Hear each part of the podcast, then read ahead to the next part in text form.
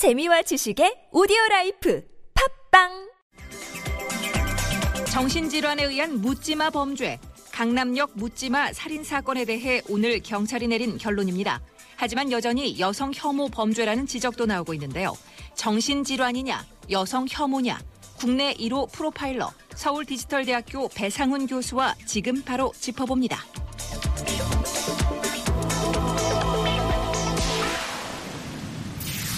네, 배상원 교수 바로 연결하겠습니다. 여보세요.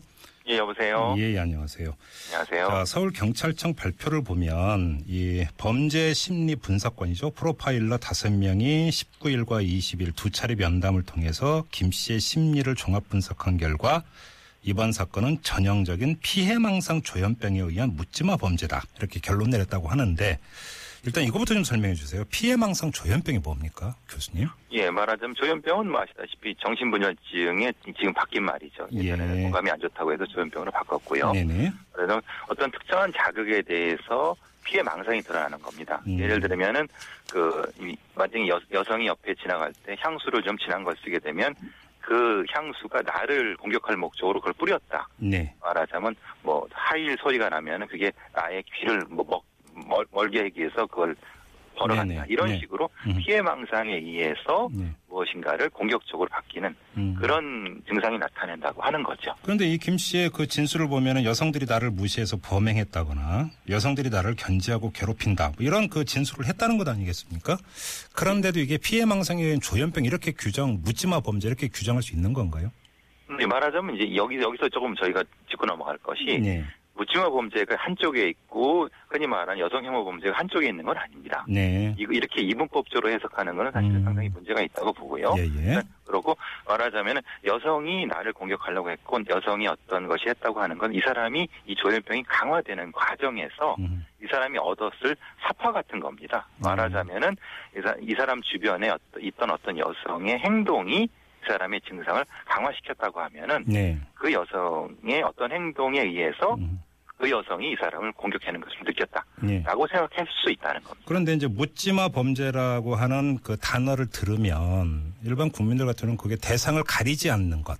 그러니까 뭐 남성이든 여성이든 이런 식으로 이제 받아들이게 되어 있는 것 아니겠습니까? 예, 그렇습니다. 예. 그런데 이제 문제는 뭐 예를 들어서 이 김 씨가 어 34분간 화장실에 머물면서 들어오는 남성 다 보냈다는 것 아니겠어요? 이러다 보니까 일각에서 이건 여성 혐오 범죄 아니냐 이렇게 계속 바라보는 것 아닐까요? 예, 그렇습니다. 말하자면 왜, 왜 남성을 그 다 보냈느냐라고 네. 하는 그리고 여성만 했느냐. 그러니까 여성이었기 때문에 공격했다기보다는 네. 자기가 상대하기 쉽고 자기가 다치지 않고 목적을 달성할 수 있기 때문에 그 대상이 설정된 것이다. 그러면 예를 들어서 그 아주 가녀린 그러니까 누가 봐도 힘을 못 쓸 것 같은 정말 가녀리고 이런 남성이 만약에 들어왔다 하더라도 그러면 이 김 씨가 공격했을 개연성이 있다 이렇게 봐야 된다는 건가요? 예, 단 그 사람은 여성과 비슷한 뭐 향수 쓰거나 아. 의뢰했을 가능성이 있다 그러면 더 가능성이 높겠죠. 근데 지금 이제 우리 사회적으로 이게 여성 혐오 범죄로 보느냐 묻지마 범죄로 보느냐를 가지고 망가니까 입장이 갈리고 논란을 그 빚는 양상을 보이고 있는데 좀 여기서 이제 이런 그 질문을 드리고 싶어요. 그게 여성 혐- 그러니까 혐오 범죄로 결론 내리느냐 묻지마 범죄로 결론 내리느냐에 대해서 뭐가 달라지는 거죠, 교수님? 그러니까 저도 이- 그것이 이제 처음에 이 사건을 봤을 때 뭐가 달라지느냐라고 이제 사실은 다시 해석해야 되는 건데 네네. 그러니까 초기에 이제 이, 이 사건을 이분법표로 봤던 사람들의 의도가 분명히 있었다는 것이죠. 네네. 말하자면 이것은 그렇게 볼 입장이 아니고 네. 물론 이제 우리 사회가 존재하고 있는 어떤 성차별 구조가 있는 건 맞는 것이고 음. 예. 그렇지만 이 사건의 범인이 그거를 조직적 의식적으로 그렇게 stimulation 됐다라고 하고 볼 증거는 없다는 겁니다. 음, 그래요. 아무 그럼에도 불구하고 그러니까 사실은 이 범죄가 있기 전부터 일각에서는 뭐 인터넷 공간이라든지 이런 데에서 여성 혐오 발언이라든지 여성 혐오 표현이 나오고 그러면서 어떤 사회 경제적인 불안 심리나 이런 것들을 사회적 약자인 여성을 향해서 지금 화풀이식으로 풀고 있지 않느냐 이런 지적이 사실 있지 않았습니까? 예, 맞습니다. 그것 때문에 사실은 지금 여성들이 분노하고 있는 거고 예. 그건 충분히 예.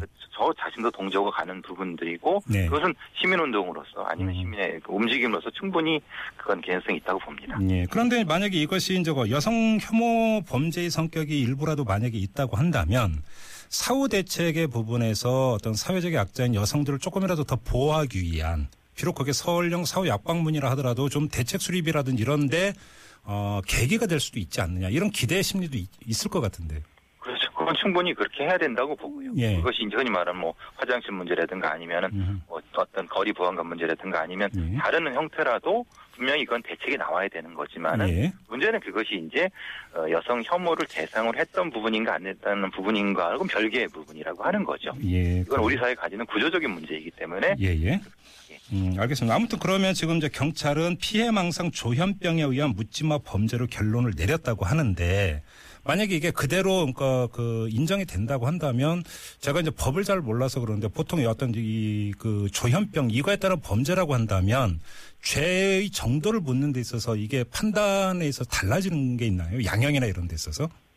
아무래도 이제 그 흔히 말하는 어, 이 근데 물론 그 영향은 받을 수 있지만은 네. 여태까지 판례 부분에서는 그렇게까지 심각한 영향을 받지 않습니다. 왜냐하면 별도로 공주치유감호소에서 별도의 검사를 또 하거든요. 아, 치료감호소에서요? 예, 예. 실제로 기소돼 갖고 재판되는 과정에서 예. 이 사람이 그것이 인식할 수 있었는가 없었는가를 또 판단을 합니다. 예. 그러니까 이 사람 같은 경우는 결과에 대한 인식도 있었기 때문에 예. 분명히 거기에는 책임을 지, 질 것이고 예. 그 형량 부분에서는 크게 걱정하지 않으셔도 될 것 같습니다. 그러면 지금 이래서 경찰이 내린 어떤 이 결론에 대해서 그렇게 크게 논란을 벌일 사안은 아니다. 교수님 이렇게 보시는 건가요?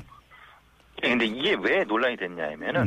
그 제가 보기엔 그렇습니다. 이게 지금 경찰이 좀 뭔가 좀 감추는 듯한 좀좀 이게 아니 그러니까 원래는 이렇게 하지 않았어도 되는 건데.